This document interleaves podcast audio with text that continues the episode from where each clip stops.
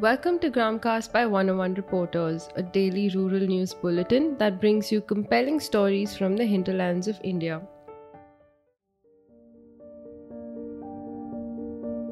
A clash in Soram village, Muzaffarnagar, UP on Monday led to 4 injured villagers.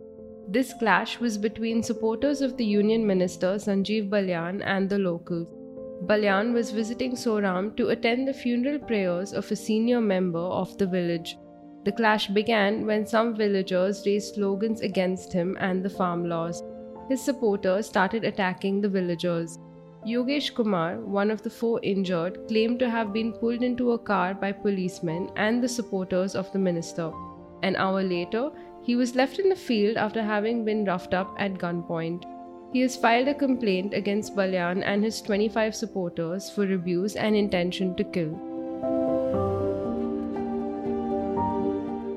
An explosion in a stone quarry site in Chickballapur, Karnataka, killed 6 people. This resulted from an attempt to dispose of gelatin sticks. The driver of the vehicle escaped with severe injuries. He said that the victims were carrying a bag and asked him to drive the vehicle to the forest.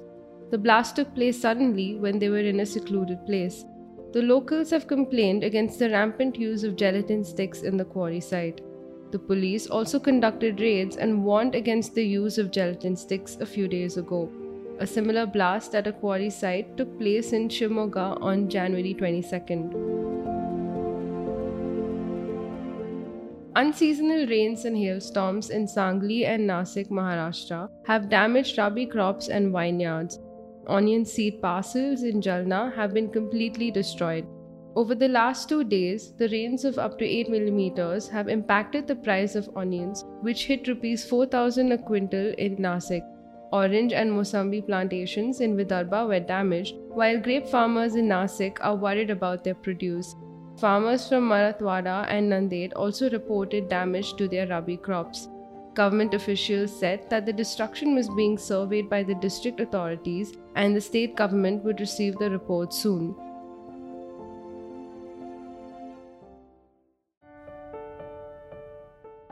That's all from us today at Gramcast by 101 Reporters. Follow and subscribe to us on Spotify, Apple and Google Podcasts.